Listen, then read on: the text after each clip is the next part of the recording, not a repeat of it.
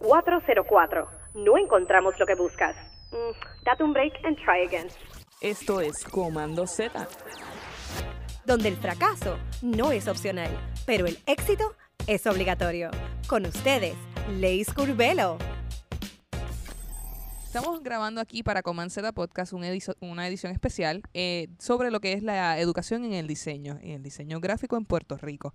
Hoy tenemos la oportunidad de grabar con unos exalumnos de diferentes instituciones universitarias que estaban conmigo hoy y muy allegados a mi corazón. Así que vamos a darle la bienvenida a Nelson y a Joana. ¿Cómo están chicos? Todo muy bien. Joana Rosario. Saludos, Nelson Ríos, Lacey. vamos a empezar este, con la pregunta principal y aquí es donde nos choteamos un chin. Cuéntenme su institución universitaria, sus años de estudio, o sea, cuándo comenzaron y cuándo se graduaron y lo, bueno, y, y realmente cuál fue su concentración. Bueno, aquí Joana Rosario, soy egresada de la UPR Carolina. Mi año de inicio de estudio fue en el 1996. ¡Ya! Ajá, se vio un poquito. Y me gradué en el 2001. Ok. Déjala quieta, no la vacile.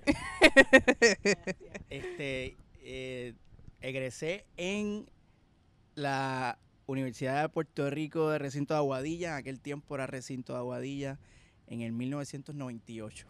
Ok.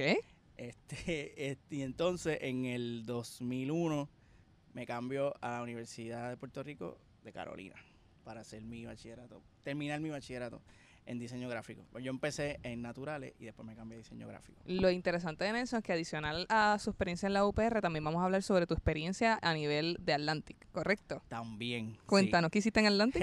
la maestría. Ajá, y suelta. Miquear, y la maestría.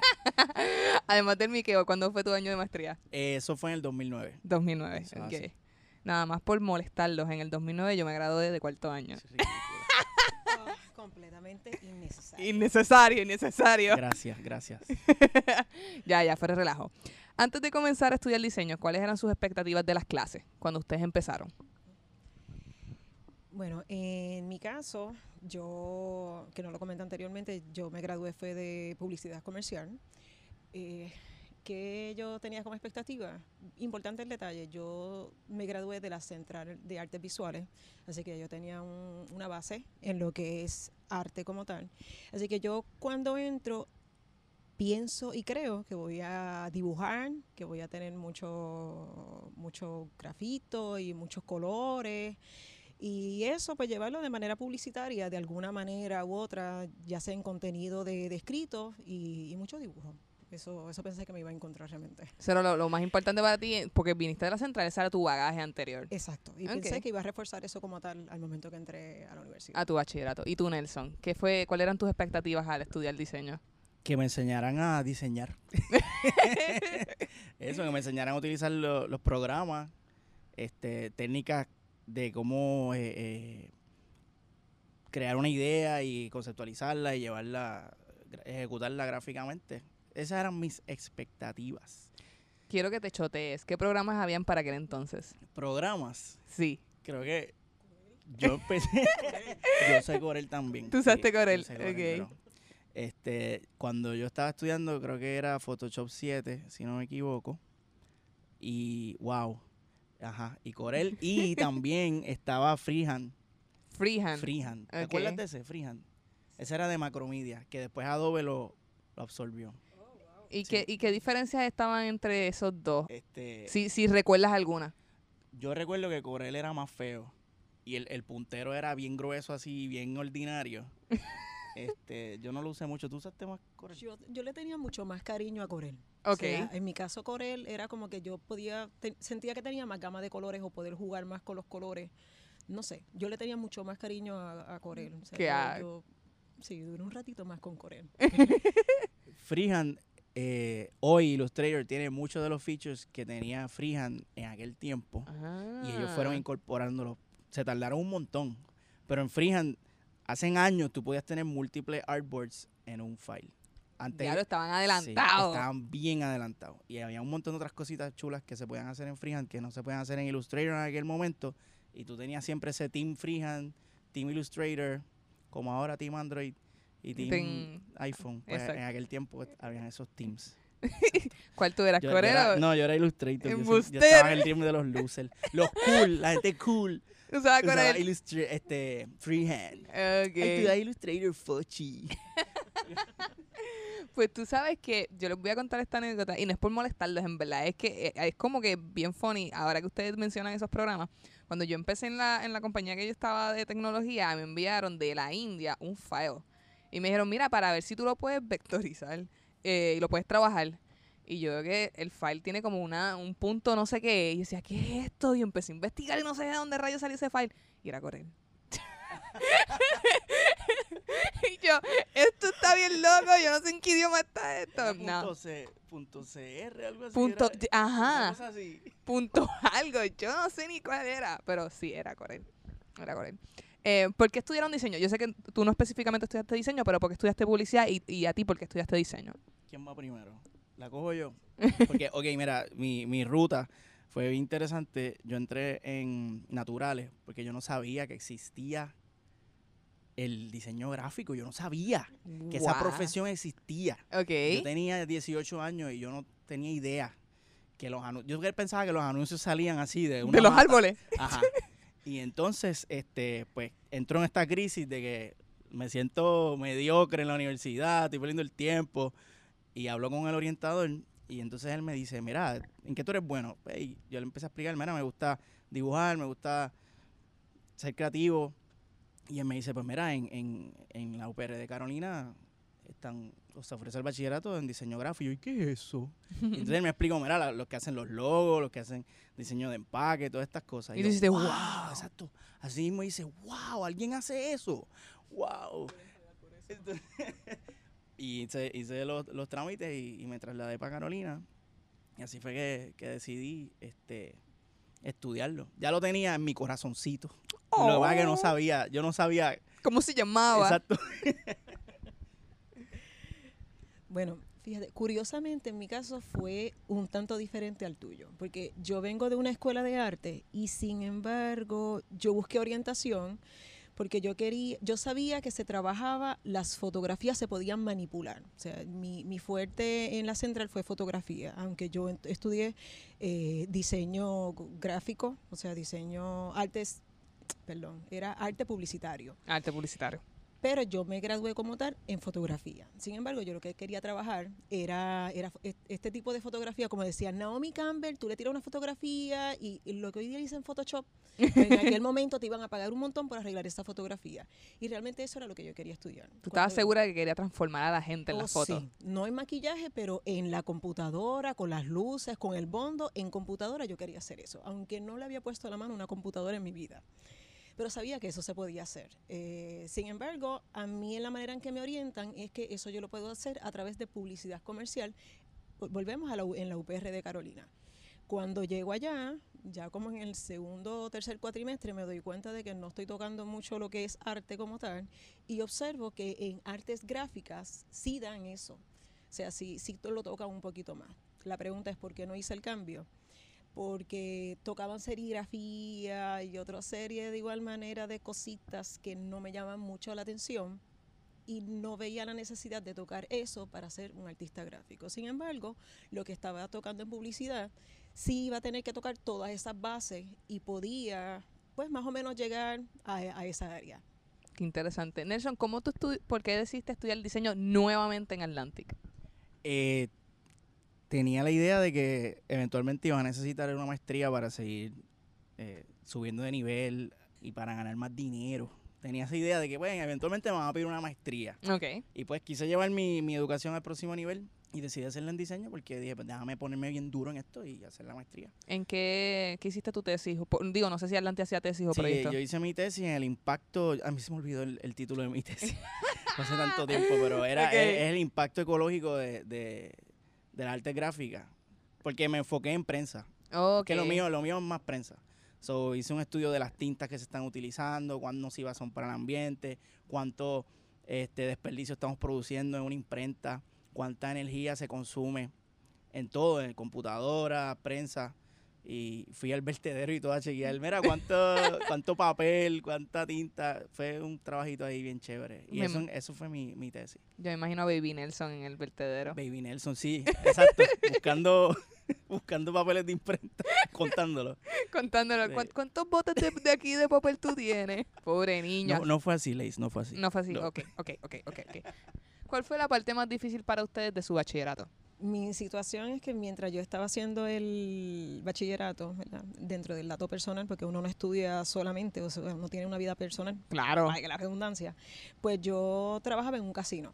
Pero en mi caso, pues yo trabajaba el turno de durante la noche, salía a las 7 de la mañana o a las 4 de la mañana, depende de la temporada, y salía a la universidad.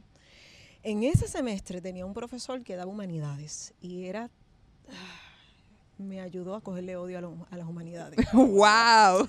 Sí, porque entonces uno sale cansado, soñoliento y escuchar al profesor peinarse y no, o sea, no tener base, ni yo entender que iba a tener que ver lo que él me estaba diciendo con lo que yo quería estudiar. Pero la realidad es que me tuve que dar de baja porque hubo una huelga. Así que yo entiendo que esa época no fue la mejor. porque Ok. Realmente viví lo que en un paro, perder un cuatrimestre por un, por un paro. Wow, so, esa fue la parte más difícil. Sí. La burocracia y, y- y también no ser este, flexible o empático en términos de los profesores. Sí, no fue en caso de todos, pero de cinco cur- cursos que tuve en ese momento, pues por lo menos dos no fueron muy... Muy cool. No, no fueron cool. Pero, pero nada, sobreviví. O sea, pero si me preguntas un momento complicado, ese para mí fue ese. Para ti, Nelson, ¿cuál fue un momento complicado? Momentos, en Mm. plural. Mo- ok. Hay vari- hay- hubo varios factores que, que me hicieron la, la cosa cuesta arriba. Este, eh, como le estaba diciendo a mi compañera, en aquellos tiempos, tener una computadora no era tan accesible. O sea, yo vengo de una familia de cupones, nosotros cogíamos cuponcitos, entonces pues no había chavito para comprarle al nene una computadora. Y todos mis trabajos yo los tenía que hacer en la universidad, eso era el único recurso que yo tenía. So, este, eso se me hacía, pues me hacía, me ponía la cosa más difícil mira, tienen este trabajo, lo tienen que entregar a tal fecha. Pues yo no podía llegar a casa a hacerlo, yo tenía que estar en la universidad metido por horas largas en la biblioteca si había una computadora disponible para yo trabajar. Otra, otra de las cositas así incómodas, este, que yo creo que vamos a tocar este tema más adelante, pero en la, en la UPR de Carolina estaban, en aquel tiempo, yo no sé cómo están ahora, pero estaban bien atrás eh, tecnológicamente. Ok. Y eso me tenía bien desmotivado. Pero de eso vamos a hablar. ya mismo, ya mismo, ya mismo. Y, y qué era lo otro que yo iba a decir. Ah, una clase ahí que cogí de... Una clase que yo cogí con un profesor que era de cómo cotizar el, trabajo. Ah, ¿Daban esas clases? Sí, pero era la cosa más horrible del mundo. ¿Pero por qué? Si, si tú supieras Se- la, la cantidad de estudiantes que me piden eso. Ajá. No, no, el tema estaba brutal. Pero el profesor era así. Entonces era una clase bien aburrida porque era mucha matemática y, y tú tenías que calcular el pie cuadrado de- del- del lugar donde tú estabas y dividirlo por la tangente de la hipotenusa y sacar la raíz cuadrada, yo no sé qué, ¿Qué? para tú entonces sacar el costo por unidad. Era un revolú matemático. Y yo, mi cerebro no funciona. La matemática y yo nos llevamos. La matemática y nosotros no nos Hasta el llevamos. sol de hoy yo no sé cómo rayo yo pasé esa clase, Ok. pero la pasé. La pasaste. Exacto, esos fueron mi- mi- mis obstáculos Eso, mayores. yo creo que eso es lo más importante que, que pasaste la clase. ¿Qué clases no les dieron que piensen, que ustedes piensan hubiesen sido como que un must a haber tomado en aquel entonces? Que los hubiese ayudado ahora. Lo mismo que dice Nelson, que, que él acaba de decir sobre la tecnología en, la, en las computadoras. Así mismo era la tecnología que transmitía. O sea, básicamente no había, me duele más en el alma yo tenerlo que decir, pero no, no había mucha tecnología en aquel momento. O sea, Ok. realmente era cuando la tecnología estaba arrancando. Ok. Entonces, en mi caso, por ejemplo, yo tampoco tenía computadora, yo no vine a tener computadora hasta que rato después que me gradué. Y lo que yo hacía era como Nelson, o en la universidad, o porque en aquel entonces mi novio tenía una computadora y era hacer lo que se pudiera hacer desde allí. Para él debe haber sido mucho más cuesta arriba porque él estaba en arte gráfica, lo mío era publicidad, que muchas cosas eran reportes a hacer y eso, pero, pero como quiera. No es como hoy día que uno está en el celular, adelanta dos o tres cosas antes, antes de entregarlo. Pues entiendo que, que eso, el, el que no hubieran especificado, o el, el- eh, en aquel momento había más tecnología, pero no se, no se proyectaba como hoy día que te pueden dar un curso y hablarte de los vectores correctamente, hablarte de las medidas, de las luces. Ese, ese tipo de, de, de cursos o clases yo no la cogí. Y, y, sí me hubiera interesado, eh, interesado mucho más en que hubiera un, enfoque mayor, porque yo siento que no preveían a cómo, cómo está hoy día lo que es el diseño. O sea, en aquel momento era como que pues del básico, esto es lo que tenemos y esto es lo que te estoy dando. ¿Y en tu caso? Pues en mi bachillerato se enfocaron demasiado en el aspecto técnico eh, y, mecánico del asunto. También se enfocaba mucho en la historia, que si Gutenberg, y eso está cool. Qué bueno que sé quién es Gutenberg y, lo que son los, los eh, linotipos y toda esa cuestión. Ahora mismo, esa, esa gracias, gracias. Para esto es lo único que ha servido esa, ese conocimiento, para que tú me digas que soy fisno en un podcast. Pero yo no utilizo eso en mi diario vivir para nada. Para nada. Qué cool que lo sé. Totalmente inservible para mí. Este, so, pienso que, que hubiese sido de gran ayuda que me dieran clases más como de, de conceptualizar. Vamos a sentarnos, vamos a hacer brainstorming, cómo atacamos esta idea.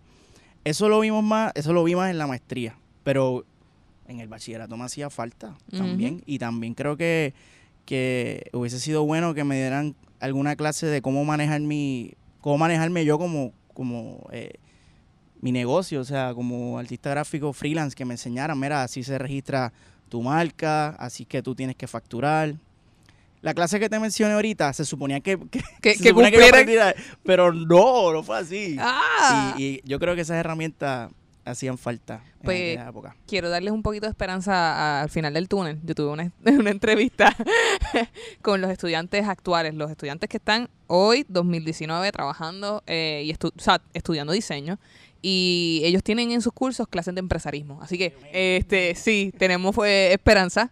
Eh, pero sí me dicen que les hace falta mucho clases que tienen que ver con aspectos legales y cómo ellos pueden proteger su material, cómo ellos pueden proteger sus trabajos y cómo poder venderse que a lo mejor ese profesor a lo mejor no era el mejor del universo, pero, pero, o sea, tenían la idea, me, me, me, me sorprende mucho que sacaron una clase como esa y que todavía es la hora que no se ha integrado cuando es tan vital. ¿Qué equipo ustedes tenían dentro de las bibliotecas o dentro de las universidades que ustedes estaban? las caras, las caras como que, güey, güey. Es que, wow, o sea, apenas empezamos hablando de qué programas Corel, Raw, y el Word. Yo creo que yo, utilicé más WordPad en un momento que el mismo Word. Ok.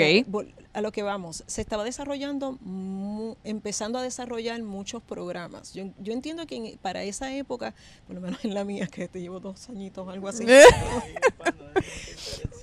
era más bien como em, empezando a identificar realmente hacia dónde iba lo que hoy día es el boom de que está el freelance. En aquel momento yo siento que me estaban preparando para yo trabajar en una compañía. Claro, como que te estoy creando y te estoy formando para que al momento que tú vayas a esa entrevista, porque yo sin embargo cogí clase de aspectos legales. Sí. Sí, yo cogí, no me acuerdo de muchas cosas, pero lo tengo escrito en, una, en alguna libreta, yo lo escribí. Pero la tomaste. Exacto. Hoy día lo puedo, lo puedo en buen español googlearlo.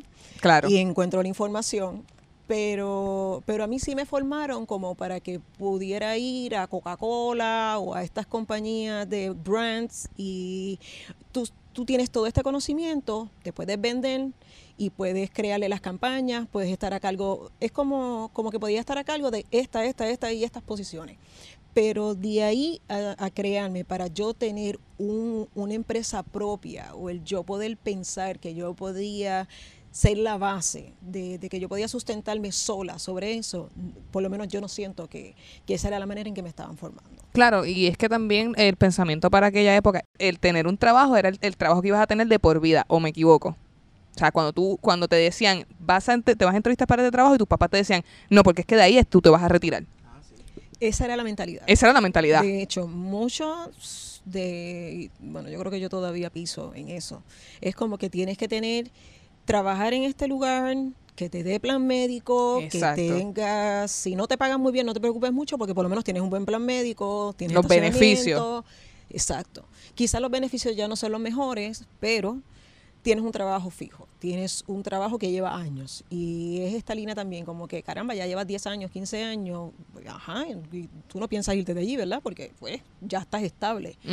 Y sí, por lo menos mm, esa fue la línea en la que era la base y era la crianza de no solamente de mi casa, sino de la sociedad. Te digo, Exacto. la universidad nos estaba fomentando para eso de igual manera. Por eso hay una presión increíble a la hora de escoger tu carrera. Cuando tú estás en las ahí y te daban el papelito ese con todas las universidades, yo, llené eso temblando. Porque yo estaba, era como firmar una sentencia de por vida. ¿Qué tú vas a hacer por el resto de tu vida? Y uno Y sudando. ¡ah! "Yo no sé. Y yo no sabía. Y yo por eso me metí en naturales, porque yo, yo busqué lo más general, para entonces después ir A ver qué ibas a... acomodándome. Ok. Pero, o sea, es horrible. Yo no me hubiese imaginado poder vivir así. me, me hubiese pegado un tiro, mano, de ¿verdad? Es como decirte, te tienes, es como decirte, te tienes que casar, pero tú no sabes que existe el divorcio. Exacto, wow, hermosa. Wow. Casarte con una profesión y no te puedes divorciar. Sí mismo. Siento que me duele todo. Historias de terror. ¿Qué fue lo peor que les pasó estudiando eh, su bachillerato y qué aprendieron sobre esa experiencia? Uf. Mi historia de terror, mía, mía personal, fue que este se me dañó el disco duro donde tenía toda la investigación de la tesis y tuve que empezar otra vez. Gracias. Buenas tardes. Oh my God. me empezó a doler ya el riñón. el cloud. Oh. No, no existía el. cloud. Ok, no existía el cloud. Ya no era floppy tampoco, ¿verdad? No, no, 2000 no, no, no, no.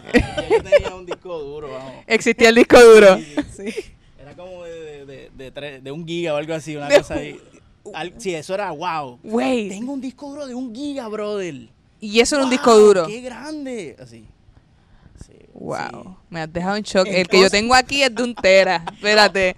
Eso, no, no, no, eso no, no. No. Ok, ok. Y el costo un paycheck en aquel momento. Exactamente. Un mes de trabajo para comprártelo. Ya. Está bien mala.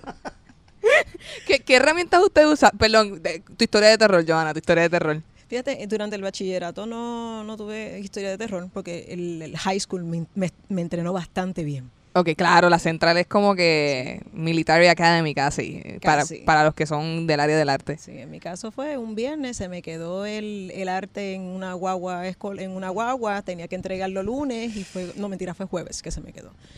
No aparecía en, la en el salón, no aparecía en ningún lado y cuando llegó el viernes, profesora, me pasó esto, pues tienes que entregarlo el lunes. Así que yo estuve todo el weekend haciendo una obra que había hecho en dos semanas, pues la Oh. tuve que hacer. Así que ese fue el drill. Ya la universidad no fue nada después de eso. Es como que el resto es un paseo. sí, sí, lo demás fue como que whatever. Ya que estábamos hablando del, de tu disco duro de un giga, ¿cuáles eran cuáles eran las herramientas que ustedes tenían a- a- al alcance? El floppy, eh, me fui muy lejos, el floppy ya dejó de usarse, ustedes llegaron a usar floppy. Sí, yo usé floppy. ¿Tu Ya. trabajo lo llegaste a grabar en floppy? Bueno, eh, ¿Ese era el USB? el tres y medio, que era el más pequeño y durito, ahí ese era el, el bread and butter. Eso era, mira, aquí está mi vida. Y yo no me acuerdo, creo que eran 512 megas. Lo más eran 500. 512 megas. ¿ok? Wait, Eso what? era para grabar documentitos en Word y cositas así. Y tablitas en Excel. Tú no podías meter, ahora mismo tú no puedes meter un diseño. No había manera. So, Yeah. ¿Dónde tú grababas los files de Corel y de Draw? después salió, después salió el zip drive. ¿Te acuerdas? Sí, Que era llama yo nunca tuve uno. Lo vi Zip en drive. escritorio. Uh. Sí, sí, era como, uh, what's that? Entonces, para tú definir lo que era el zip drive, era como que aquí caben varios floppy. Y era como que, wow, ¿y eso lo puedes poner en otra computadora? No, esto es muy grande, así que eso es de esta computadora. Entonces era como que tú tenías que cargar con tu zip en algún lugar. Anda. Yo me quedé en el floppy grande, y que como de- uno decía, el, gra- el, el negro, o en los chiquitos, eh, preferible en colores. Oh, ok. Venía negro, rojito, azul, verdecito. Bonita. Y entonces era como que este es de la clase tal, este es de la clase tal, aquí. Sí. Me- con labels, tú le ponías así el labelcito y le escribías. Una cosa bien chula. ¿Cuáles eran como que sus recursos de donde tomaban eh, inspiración o cómo ustedes hacían sus tareas? ¿Cómo hacíamos nuestras tareas? Sí, O en, sea, te- en términos de inspiración, porque ahora mismo un diseñador entra a Behance, Ve todo lo que hay y dice, ok, pues la tarea es de tal cosa, pues basado en esto que vi, voy a crear esto. ujú. ¿Cómo ustedes la hacían? Revista. Era todo era revista, revista de diseño, este, cualquier tipo de revista que tú veías un anuncio publicitario y, y cogías ideas de ahí, pero el internet no, no contábamos con, con eso como existe ahora, o sea, un, un Pinterest, no. o sea, no. El Pinterest era ahí físico. Eh, Tú tenías que hacer clippings y buscar anuncios que te gustaran y picarlos y hacer una carpeta con, con tu... Era un, era un Pinterest. Pero manual. físico, porque es el mismo concepto. Wow, mano. Era un scrapbook realmente. Pero uno trataba de. En mi caso también yo lo que utilizaba era el, la televi- el televisor, o sea, lo que uno veía dentro de los medios y eso. Pues a mí como me tocaba dibujarlo, pues mucho era como. sí, nunca olvidaré. Y estoy esperando tener el dinero para hacerlo. Yo tomé una idea que fue tan y tan parto que el resto de, la, de las asignaciones lo hice a base de eso. Era como que crear una, una tienda y de esa tienda luego hice los memos en otra clase, hizo el, hice el logo en otra clase, hice el concepto en otra clase. Así que yo cuando me gradué, eso, fíjate, eso sí lo tenía seguro, el poder montar esa tienda. Me faltó fue tener el dinero para poderla montar. Pues búscalo para atrás porque tienes que tener todos esos planos ready to go. ¿Tú ya te coges enmascarillado cuando estabas ahí en Carolina? Publicidad, pues realmente publicidad no... Sí lo participamos viéndolo de una manera u otra, pero yo trabajarlo no. Cuéntame Para- de esa clase. es- eso es, ok. Mira, esto lo debe haber contado en la pesadilla, porque la clase era una pesadilla. Tú tenías que montar el, el, el diseño y físicamente, Leis, tenías que cortar, picar la, la- las letras e ir montándolas así con pega. Como si fueras un serial Dios killer. mío, como si fuera un serial killer, Lo exactamente. que has visto en películas es lo que se tenía que hacer. Esa era la clase. Cómo ser un serial killer. Y entonces tú ponías la foto, ponías el copy, y entonces hacía lo que le llaman el enmascarillado. Después eso se fotografiaba en una cámara eh, de que trajo Cristóbal Colón en 1492 y entonces se revelaba en el laboratorio. Todo esto yo lo cogí. en- Yo la- claro. Ahora, era, era, estaba nice, el, el, labor- el lab de fotografía allí estaba nice. Está interesante. Again, inservible hoy, pero fue una experiencia. Ahora, ahora el que hace eso es como que eso es algo vintage, porque tú no vas a tomar un Artesanal. rollo. No, es básicamente. ¿Qué otras cosas tú recuerdas haber hecho? que Qué esto está, horrible. fuera de rajo, esto está bien interesante. La gente que nos está escuchando tiene que estar como los estudiantes de ahora tienen que estar como que, wait, what? Ellos hablan. ¿Qué otras clases usted, ustedes hacían manual que ustedes saben que ya se hace digital? Serigrafía. Bueno, hacer, yo tomé serigrafía old school. Yo sé lo que es. Los que nos están escuchando que no saben qué es serigrafía, porque hay gente que no sabe. Es un método de impresión en el cual se utiliza una, una trama que es como un screen. Le llaman screen printing, por eso, porque tú, entonces tú tienes que separar los colores, entonces cada, cada marco tiene un color y, y entonces en ese marco está la figura para ese color en específico y después tú vas pintando en el orden, creo que era eh, amarillo, eh, se me olvidó, magenta, azul y negro, en ese orden específico y al final pues terminas con tu... Todavía hoy se, se hace, se utiliza de esa Se forma. hace para, para camisas, creo que si, no- Sí, si no me pero- equivoco, todavía se, se utiliza. Sí, pero ahora mismo hay una computadora que, que, y una máquina que lo hace. Claro. Cierto está. Como quiera hay lugares que lo hacen manual, Ujú. pero no al punto de como se hacía en aquel momento. Ahora, si alguien lo trabaja así, es como que literalmente más artesanal. Y puede ser que lo estén viendo más un poco más a blanco y negro, tonos así, pero, pero sí, lo que era el corte en serigrafía, eso, eso es lo que te ayudaba el corte de las letras. El corte luego para poder hacer, sí, poder, poder hacer la del diseño de letras. Y uno se cortaba cada rato los dedos. Era una época donde eh, eh, era una carrera bien peligrosa. Tú tenías todo el Bien tiempo- peligrosa. Sí, porque uno usaba exacto todo, todos los días, tenías que usar los exactos knives. Y te cortaba, y ay, se me perdió la tapita, me lo voy a poner en el bolsillo, me ¡No! corté el muslo. No. Sí, terminabas en centro médico, te cogían tres puntos, tú sabes. Y ese, ah, no, es que soy artista gráfico, tengo los, los muslos. Mira, tú te cortas, no, no, es que estoy estudiando artes gráficas. Y por eso estoy cortado por el exacto knife. Los estudiantes de ahora tú no los ves cortados. Yo le enseñé un exacto knife y dice, ¿qué es esto? que es? Yo no voy a ser cirujano. Ok, ok. ¿Cuáles eran los pro- las profesiones que, que les comentaban a ustedes en las clases? ¿Qué les decían los profesores que, que ustedes iban a poder eh, hacer el pitch para poder eh, hacer una entrevista? En mi caso, publicista. Publicista. Al momento de que a mí me, me entrenan, por así decirlo, porque así es como yo lo tomo, eh, yo salí para ser capaz de ser una relacionista, relacionista público. Yo podía ser una publicista, o sea, yo podía correr cualquiera de las bases dentro de lo que era el publicista, o sea, desde eh, ser el time pla- planner, eh, desde si el artista gráfico faltaba, podía yo trabajarlo de igual manera. eh, todas, todo, todo, todo, para que ese anuncio saliera y fuera el final, yo todas las bases, la, eh, eso, eso sí, todas las bases las cubrieron. Entonces, pues ellos destinaban a uno para ser un buen publicista. Por eso es que ellos decían que uno podía ir a una compañía y cubrir cualquiera de las bases. Ok. Bueno, en mi caso, a esa manera, pues fue como ellos ideaban. El bachillerato creado para eso. Exacto. Ok, ok. ¿Y tú? En mi caso, dos, dos posibles profesiones. Este, diseñador en una agencia o prensista. A mí me prepararon para ser prensista, o sea, yo sé operar una ABDIC, que es una, una máquina offset. No sé si sabes de lo que estoy hablando. No, me estás hablando en francés. Bueno, pues, para aquellos tiempos, Para aquellos tiempos. allá para cuando yo era jovencito, este, se utilizaba la, la, la impresora, que es una máquina así grande, con unos rolos que daban vueltas así, y por ahí pasaba el papelito, entonces ahí estaba la, la, la, en la, ya a mí este se me olvidó el nombre de las piezas, pero eso era lo que iba pintando página por página cada, cada impreso, y tú tienes que... Sí, creo que todavía ajá. utilizan esas máquinas para, para el, el periódico impreso que dan en, la, en las luces y eso. Sí, sí. Entiendo que todavía siguen utilizando este tipo de, Le llaman de las máquinas. rotativas, creo, las rotativas.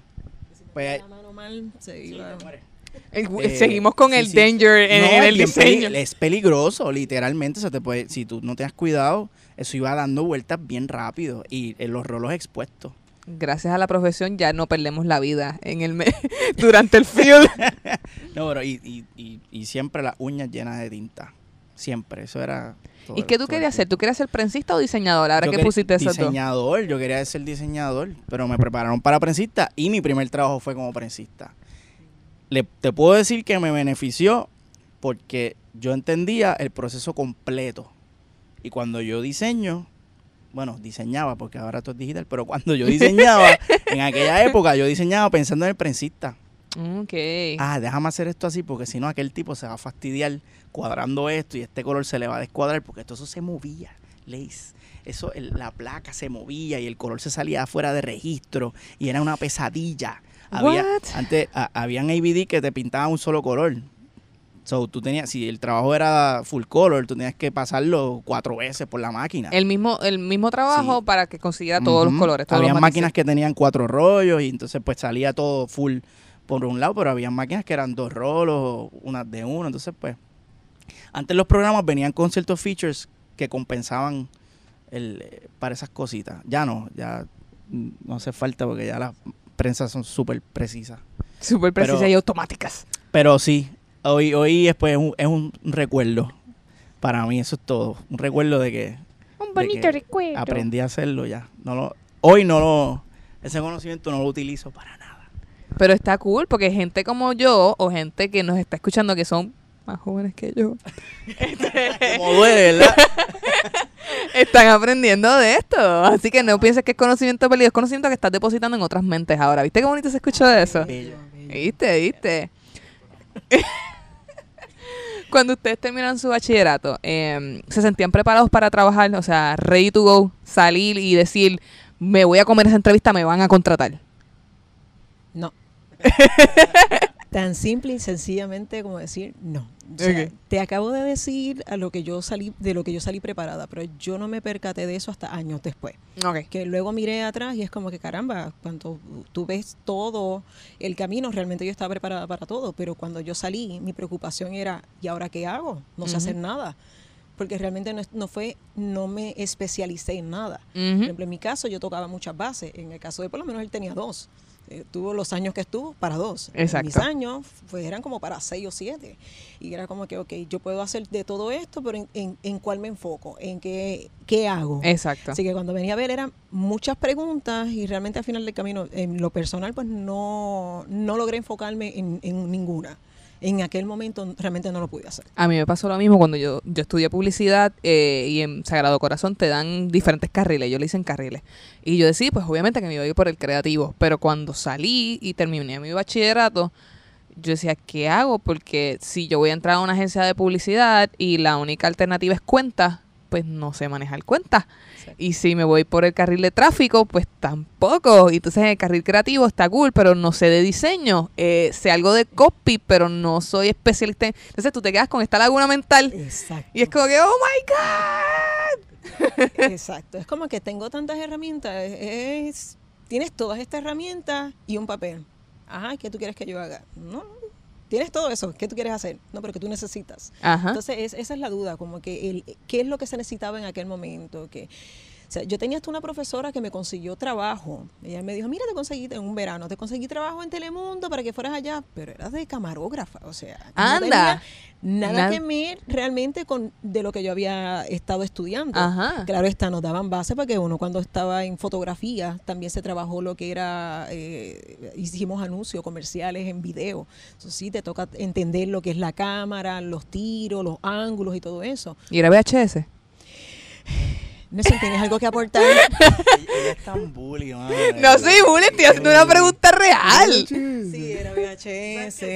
Era, era, VHS. No sé qué sí, porque han dicho un par de cosas que desconozco. era VHS. Sí, la respuesta es sí. Okay, era VHS. Are you happy now? Pero ya estaban los más pequeñitos, o sea, creo que eran los 9 milímetros, estaban los cassettes grandes y estaban los más pequeños. Ok, ok. ¿Viste? Nelson, ¿tú estabas preparado cuando saliste de tu bachillerato? Como prensista, sí. Como prensista, cuando, sí. Cuando entré a mi primer trabajo como prensista, dije, ah, que I can do this. Este, aprendí un montón de cosas nuevas que no me enseñaron en la universidad, como por ejemplo los tipos de papeles, los grosores de papeles, la, textura. Ellos le picharon a eso bien duro en, en el bachillerato, pero sí entendía el funcionamiento de las máquinas. Como diseñador, nada que ver. Cuando yo terminé de trabajar como prensista, que yo estuve un año ahí, y mi próximo gig, mi próximo trabajo fue como artista gráfico, yo estaba pero crudito, crudito, crudito, bien fuerte y tuve un mentor, por suerte que ahí fue que yo aprendí cómo utilizar Illustrator y cómo conceptualizar un arte, cómo separar colores en, aquella época tenía que separar colores. Ya ustedes, ustedes le dan print y ya. Pero nosotros teníamos que hacer otras cositas. Okay. Y eso lo aprendí en la carrera. No lo aprendí en, en la universidad. O sea, me deben. Me deben chavo. Porque no, sí, pero, pero no, me, me acoplé ahí bien chévere. Pero definitivamente no, no, no estaba listo cuando empecé a trabajar. Yo creo que ningún estudiante está 100% listo. Aunque tú te sientas 99.9 y siempre estés ese renglón de no tengo experiencia, ¿cómo voy a meter mano? Y yo creo que ya ahí viene la autogestión y cómo el estudiante puede demostrar de qué está hecho y cuál es su talento y cómo va a aprovechar ese talento para hacer el pitch para una entrevista. Este, yo creo que, eso es lo que me llevo de, de la experiencia, de que cuando tú sales, tú tienes esta incertidumbre, pero es tu trabajo y lo que tú quieres hacer dentro de tu autogestión lo que realmente te valida dentro de la industria esas cosas que estabas diciendo, fallando en lo fácil, ¿cuál tú crees que fueron los errores más comunes que cometieron sus profesores cuando les enseñaron diseño o les enseñaron publicidad? Mi profesor es mucho. Cuénteme en el milagro, pero no el santo. Y no, estaban actualizados. Que ustedes estaban viendo que ustedes decían, mano, este es el futuro y no nos lo están enseñando.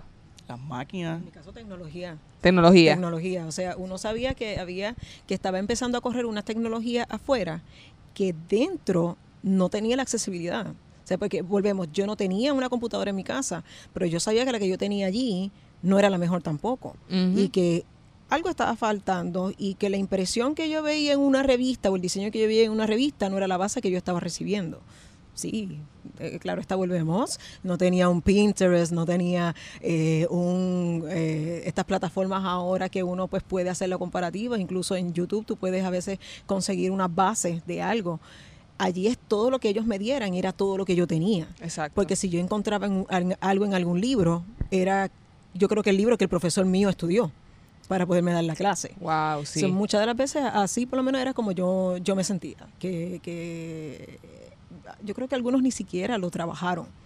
Yo entiendo de que hubo, yo tenía profesores allí que ellos estudiaron y así mismo siguieron estudiando y lo llevaron allí a depositarlo. Porque yo tuve, ah, yo tuve un profesor y me recuerdo que él luego terminó en Sagrado Corazón o vino de Sagrado o algo así. Y ese profesor fue el que me, me dejó ver esa diferencia. Él sí trabajaba en una compañía de publicidad y todo eso, y toda la información que él trajo fue tan diferente, tan innovadora versus ya, y eso ya fue yo acabando, a todo lo de, todo lo que yo había cogido los años anteriores, que ahí fue donde creció mi duda de realmente si yo estaba preparada o no. Este profesor es quien nos trae a una persona para que nos diga lo que es ser ese, ese profesional. Esta chica que, que nos llegó, ella trabajaba, ella estudió publicidad comercial y ella trabajaba con Ricky Martin pero Ricky Martin era Ricky Martin en aquel momento, pero no a nivel que está ahora. Claro. Pero esto, ella nos decía que a ella le tocaba desde acompañarlo a ir al cine si necesitaba, porque eran las únicas dos personas que estaban en la gira en aquel momento donde él estaba, hasta lo que fuera, le tocaba hacer. Entonces ahí es donde también uno dice, ese es el tipo de vida que yo quiero. Pero volvemos, fue ya al final de que ya yo realmente tenía el diploma. Sí, que ya, ya estabas ahí a la vuelta de la esquina. Ricky Martin estaba a menudo, actually, para, para aquellos tiempos. ya había salido María. Yo creo que She Banks era la que estaba en ese tiempo. Okay. She Banks, She Banks. Living la vida loca. No, no. No, no. Sí, ya, ajá, ajá, eso mismo, eso mismo. Es un buen time reference. Ok. Pero lo- Eso es lo que yo ahorita- acuerdo cuando yo era bebé, tú sabes. Hablemos de las competencias universitarias. Cuando yo tuve la oportunidad de, de empezar en el diseño, yo tuve una compañera que actually este, va a participar del podcast también, está por ahí, hay un, episodio. Eh, ella venía de Atlantic eh, y yo aprendí diseño gráfico por mi cuenta. Y yo llegué a, competir con diferentes estudiantes en, en términos de entrevistas y cuando yo empecé a entrevistar gente me daba cuenta que las personas que venían de Atlantic son súper duros en todo lo que es técnico. Pero la gente que viene de Sagrado Corazón son súper duros en conceptualización. Cuando ustedes estudiaban, ¿qué universidades ustedes veían que estaba como que bien duras en, en diseño y, y en publicidad? En aquel entonces era lo mismo como era como es ahora. Yo me atrevería a decir que en aquel momento era sagrado. Era sagrado. Para mí, sí. Ok. ¿Y para ti, Nelson? Yo creo que se quedó igual. Se quedó igual. Sí, porque yo lo, yo lo siento de la misma forma. O sea, la, la gente que viene de Atlantic sabe mucho de... Están al día tecnológicamente. Y un- alguien de Sagrado viene pff, con unas ideas brutales. Los conozco. Sé quiénes son, te puedo dar el nombre. Mira, fulanita es una dura conceptualizando, estudió en Sagrado. Sí. Aquel se sabe todos los programas, sabe cómo usarlos, es de Atlantic. Yo tengo amistades de Atlantic que a veces me, de verdad que los veo editando fotografías y yo digo, yo nunca vi eso, pero ¿qué tú haces? Y a la hora de la verdad le digo, mira, vamos a hacer una, una idea, vamos a hacer un brainstorming de tal cosa. Y, y se queda como que, güey, ¿qué, qué, ¿qué tú dices?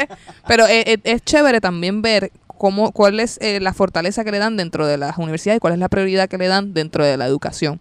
En el caso de la UPR de Carolina, ¿cuál tú piensas que fue el, el área fuerte en el área de publicidad que ellos daban? Relaciones públicas. Relaciones públicas. Yo entiendo que, relación, bueno, quizás también porque para mí era un fuerte, pero yo entiendo que sí, que rela- para relacionista público, ese manejo de la palabra, ese manejo de, de, de, cómo la proyección, yo entiendo que sí. Digo, volvemos, no es la proyección al escrito, sino es la proyección de, ok, ¿qué pasó? ¿Cómo arreglamos esto? Ok, la situación realmente pasó, ta, ta, ta, ta, ta, ta, ta. Que cuando vienes a ver es periodismo, ah, con, con un poquito de sentido de periodismo, pero, pero para mí ah, esa fue la preparación como que mayor, fuerte mayor. ¿Y para ti, Nelson? El enfoque fue historia de las artes gráficas. Ok. Se enfocó mucho, sí, y literalmente, y me dan ganas de llorar cuando lo digo, pero mi bachillerato estuvo bien enfocado en cómo se hacía esto hace 40 años atrás. ¿Y en Atlantic qué, qué viste en términos de maestría? En Atlantic, este, era, era, mi maestría fue, me dieron base eh, histórica, tenía un profesor que nos enseñó eh, sobre la historia del arte y cómo pues, los, los diferentes este, tendencias artísticas a través de los tiempos y cómo integrarlas ahora al arte moderno, que eso fue súper helpful. Y pues en el aspecto tecnológico que estaban bien adelante y me dieron muchas clases, me dieron 3D, este, había una clase de edición de, de video, otra clase de audio. Era más, o sea, me abrió los ojos a, al- a la tecnología, a, lo- a las herramientas que habían disponibles en aquellos tiempos, que estaban al día en aquellos tiempos. Ya finalizando, si han tenido la oportunidad de tener a alguien cercano que ha decidido estudiar arte o diseño, ¿qué ven distinto en esta nueva generación y qué les recomiendan? Hacho, le, le, le recomiendo lo que yo me hubiese recomendado a mí. A ti mismo. Si yo fuera para el pasado, ponte al día. Siempre está, esté pendiente a lo último. No te quedes en, la- en lo tuyo, en, en tu, en tu generación, en tu año. Sal de ahí, sigue explorando, busca información, mira cuál es la tendencia artística hoy y trata de estar dos pasos adelante para que cuando esté de moda eso, ah, yo lo estoy haciendo, papi, estoy adelante. Ese, ese es el consejo que tengo para los muchachitos. Oh.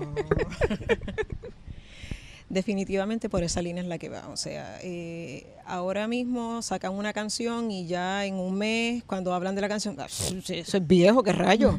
O sea, Así que siempre estar más adelante del adelante. O sea, si tú ves que más al frente va a pasar esto, pues mira a qué va a llevar eso y trata de, estar allá. O sea, te va a tocar, eh, prueba, que prueben también.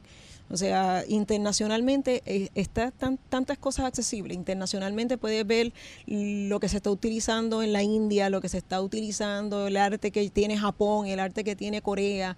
Son todos tan diferentes. Y, y uno nunca sabe cuando literalmente te, toque incluso trabajar en alguno de, esos lugares o incluso tengas que, colaborar con alguien. Siempre estar bien abierto, o sea, aprovechen esa herramienta que tienen de la internet, de, lo internacional, para no quedarse encerrado solamente en mi estilo o en lo que yo hago. Claro está, la esencia de cada uno es vital pero, pero no se cierren y no se queden solo en, lo, en la base que me dieron o en que esto es lo único que yo sé porque hoy día no hay excusa. Si para nuestra época no había excusa porque había que buscar una manera nueva de cómo manejar el exacto para uno no, no contarse, esto, hoy día, hoy día es el enriquecerse. O sea, no hay razón de por qué quedarse estancado. Realmente no. Yo estoy completamente de acuerdo con ustedes. Este, ahora que he tenido la oportunidad de compartir con estudiantes que me siento igual que ustedes. Cuando me dicen usted, este, yo pienso que tienen un recurso que el internet es súper valioso. Yo también tuve el internet en aquel momento, pero eh, se han logrado tantas plataformas dentro de lo que son las redes sociales que ahora es mucho más accesible el diseño que cuando yo me gradué, en el sentido de que Pinterest explotó cuando yo estaba en la universidad. Y ahora tú puedes entrar a Pinterest, Behance, hay diversas plataformas, no solamente al alcance de, de tío Google, como digo yo, sino de tu teléfono. Cuando yo estudiaba, yo todavía tenía el teléfono este, el Ay, Dios mío, el que tenía el teclado que se viraba. El flip. era, era como un flip, era casi un flip. Eh, yo empecé a tener iPhone eh, cuando casi me estaba terminando la, la universidad, en la realidad, un touch. así que me estoy choteando, pero es la verdad. Así que los estudiantes ahora tienen todas esas, esas herramientas a la mano, tienen que aprovecharlas para ponerse a, a, nivel competitivo internacional, como tú bien dices, eh, para explotar ese, ese talento. En Puerto Rico hay mucho talento y tenemos que hacernos notar, definitivamente. Les agradezco su tiempo, se han votado. Gracias. Eh, me encanta eh, mis doñitos. ¿Cómo se, va, ¿Cómo se va a llamar este podcast? ¿Cuán viejos cuán viejos son? No. ¿Cuán viejos son este? La educación en el diseño, hashtag exalumnos. hashtag canitas. Canitas. Canitas doradas. Canitas. canitas doradas del diseño. Muchas gracias chicos, de verdad que he pasado muy buen tiempo y, he aprendido muchísimo, al igual que los que nos están escuchando. Gracias a ti, Leis. Gracias por la invitación y mucho éxito. Así que será hasta la próxima. Puedes buscar más episodios a través de nuestra página web comanzetapodcast.com o seguirnos a través de Facebook, Spotify o desde tu iPhone en la aplicación Podcast como Coman Podcast y también desde tu Instagram como Coman Podcast PR. Coman es traído a ustedes gracias al Museo de Arte y Diseño de Miramar, Sorry Rep by Alice Cabrera, Colmena 66 y Piloto 151. Las opiniones perdidas en este programa son de exclusiva responsabilidad de quienes las emiten y no representan a Coman Podcast ni a sus auspiciadores.